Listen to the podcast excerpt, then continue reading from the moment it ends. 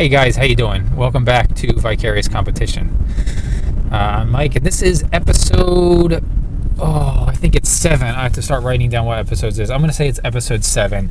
Uh, I'll make sure it's labeled correctly, but I got to make sure that I get the episode numbers right uh, moving forward because uh, I don't always record the episodes on, on you know exactly each day. Sometimes I'll do a couple episodes in one day for this one, I want to I want to continue. This is going to be part two of competitive play. There were a couple of thoughts uh, at the end there that I didn't quite get out, so I, I want to circle back and revisit them.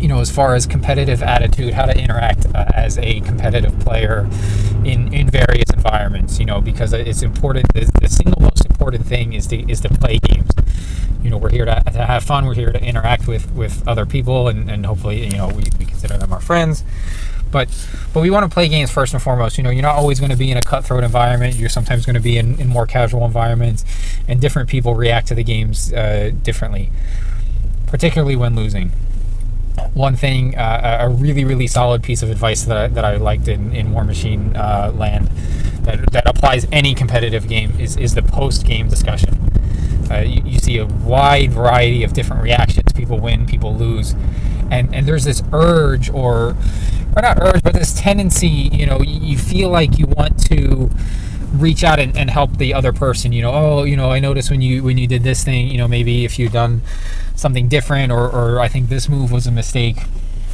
not everyone is going to be receptive to that one and and it's not always you know apparent you know some people get really mad when they lose and, and that's that's okay you know i mean as long as you're not totally flipping out like you're allowed to be mad. Like i hate myself when i lose. Uh, you know and i just need a couple of minutes. You know i, I think about all the, the horrible things that, that i did wrong um, and, and why it was completely my fault or, or sometimes it's the dice's fault and then then that's a little bit easier i think because then you can just blame the dice um, on that one uh, and, and, still feel good about yourself. But anyway, uh, not everyone is is going to be receptive to that. You know, they, they don't want to hear it uh, and they don't want to talk. Uh, you you have that interaction where, um, you know, the, the opponent is packing up in silence. That's like like like the grim reaper of the of the post game discussion. You know, your opponent is just, you know, they're they're being as graceful as they can, but they're they're mad as hell and and they're just not saying anything my my advice on that one and, and, something that has worked really well for me is just you know do not speak unless spoken to. Um, and you can get really strong social cues pretty much right away um, uh, after your game. You know you're, you're going to see what kind of mood your opponent is in uh, and, and you want to be really sensitive to that and really receptive to that because you know you don't want to end up putting your foot in your mouth or upsetting them further. You know some people everyone responds differently and, and it's important to keep that in mind so when, when my opponent's packing up in silence, for whatever reason they're mad about me, you know, maybe they're mad about, you know, certain pair or, whatever, you don't want to try to explain or, or downplay, you know, you don't, oh, you know, my, my monster pair isn't that broken, you know, he's actually fair for these reasons. No, none of it. Um, just let them pack up and, and let them go and then if they're ready. Some people love the post game discussion. You know, I, I think I actually learn personally. I learn more from my losses than I, I do uh, wins. You know, I think there, there's always something that you could have done different, something that you did wrong, or something that you can improve on, and, and that's how I learn best. But just just keep that in mind. You know, the competitive environment, particularly in MonPoc, can be a really really friendly place one of one of the many strengths is is the lack of um, measurement. You know, you don't have to argue with your opponent about measurements. You have everything right there in front of you. It's, it's in the tiles. You know, things move certain squares. You generate a certain amount of power dice.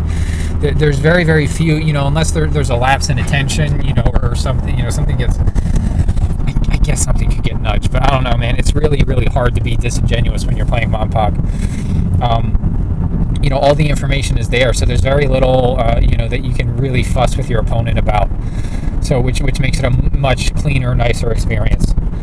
Another thing I want to touch on, and the reason I, I made a whole episode, uh, a second episode, because I, I, think we can spend a whole episode talking about this specifically, is what do takebacks look like at MonPoc, and, and what's acceptable and what isn't. And and I got to say, so far, I've been extremely, extremely proud of the MonPoc community and, and their their courtesy and what I can consider, you know, not even you know like a huge gimme, but um, certain. Uh, considerations that that I've seen, you know, even at the at the top level, you know, even competing at lock and load in, in privateer press's officially sanctioned event. Oh, we got a truck going by us. I don't know. The background noise is going to suck that. Let me let this guy go. Oh, it's a big truck. Holy smokes!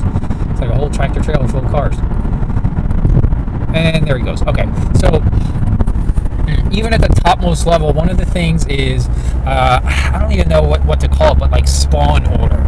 So if you're spawning units and you realize, you know, oh, I needed to bump spawn this thing instead, or, or I need to shuffle this around, or this model needs to be on the other side of the map for, for what my moves, you know, when I need my moves to work, or rewinding um, monster movements. You know, you, you move your monster forward, you're like, oh, wait, damn, you know, uh, I don't have the movement to get to where I wanted to, so let me rewind that and, and move somewhere else there's no um, as of the time of this recording there's no like reactionary stuff you know there's no like overwatch shots there's no interactions that you you have on your opponent's turn like that that like actually interrupt what they're doing so I have I always extend this courtesy to my player. I do take this courtesy sometimes, you know, but allowing your opponent to play their turn as best as they can. Know, does a number of things. Number one, it keeps the game friendly you know, th- there's not really a reason, in my opinion, to hawk over somebody's spawn order or something like that because everything is, uh, you know, effectively it's a it's a neutral sum zero sum game, neutral sum game. Um, everything happens kind of the same anyway. There's no impact. There's no randomization on your spawn order or or location or, or anything of that nature. So so there's not a good reason to hold your opponent to that, and it just kind of sours the experience. You know, I don't even know how well I know how I'd react. You just kind of have to grin and bear it. But you know, it would be a really sad game for me. You know, if my opponent was like, "Oh, well, you already put down that crawler, and you said you were bump spawning the crawler, so you can't reverse their positions." You know, I'd be like, "I guess that's fine, but why? Why are you like this?"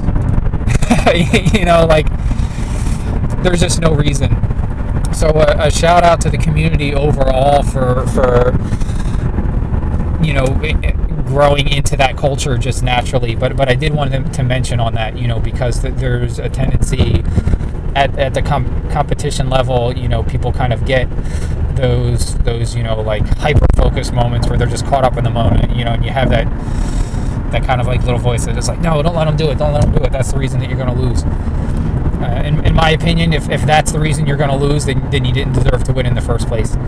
Um, you know, I've always been mostly generous in, in my wargaming with um, with take backs and different things. Uh, you know, at least with um, when the intent is clear.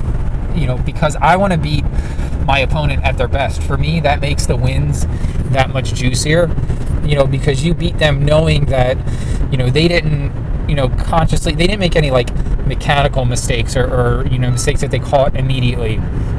You know that that totally changes once attacks are made. You know you, you shouldn't let people you could even argue once movement started you know maybe it's too late to switch spots around but for as far as the unit phase goes.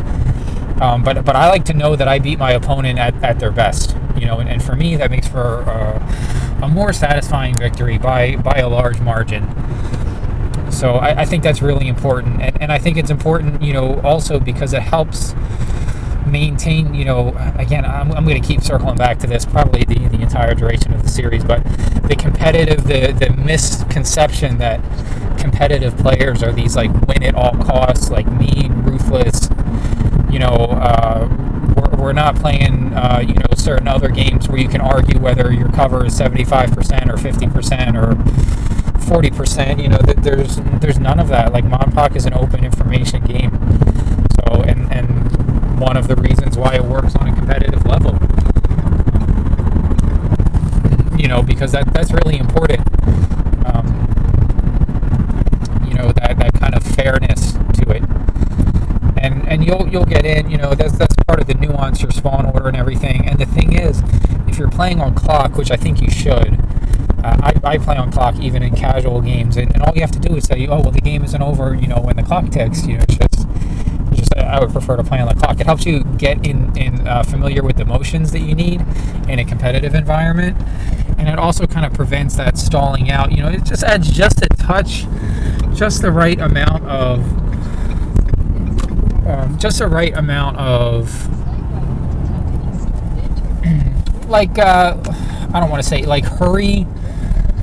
Uh, I'm blanking on the word, guys, but you know, just because some people, you know, they get caught in that analysis paralysis, and and they just can't pull out of it. You know, in a game that really only needs to take an hour, an hour and a half, um, ends up slugging out, you know, like a three hour, and that's not really fun for either party. You know, when you just get lost in, in the sauce like that.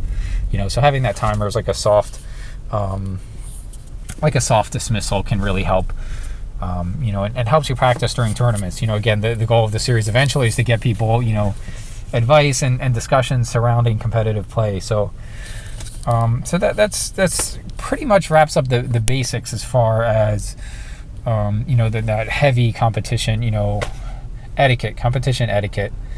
I think that um, that's pretty good. So. Uh, we'll call the episode there. We're sitting at 10 minutes. They've been running a little bit long, which is which is good. Uh, you know, I was worried, you know, the Warriors is it's going to be too short, but we're hitting the 10 minute mark. Uh, thank you guys so much for listening. Uh, we are going to be getting, uh, th- these are primarily going to be published, I think, on Field of Fire. We're, we're working on getting the rollouts. Um, eventually, I will do uh, a Patreon, you know, so that everybody does a Patreon. So you just have it, you let it sit there and, and nobody jumps in, and that's okay. But then sometimes some people jump in, and that's really awesome, really sweet. So we'll, we'll, figure out, figure out like what the tiers look like and, and all that stuff, you know. So, so that's coming in the future uh, may already be online by the time these, this episode gets posted. We are going to be debuting uh, in January, so I'm recording a bunch of these up front and early so that uh, you know we can have a smooth rollout. But thank you all for listening.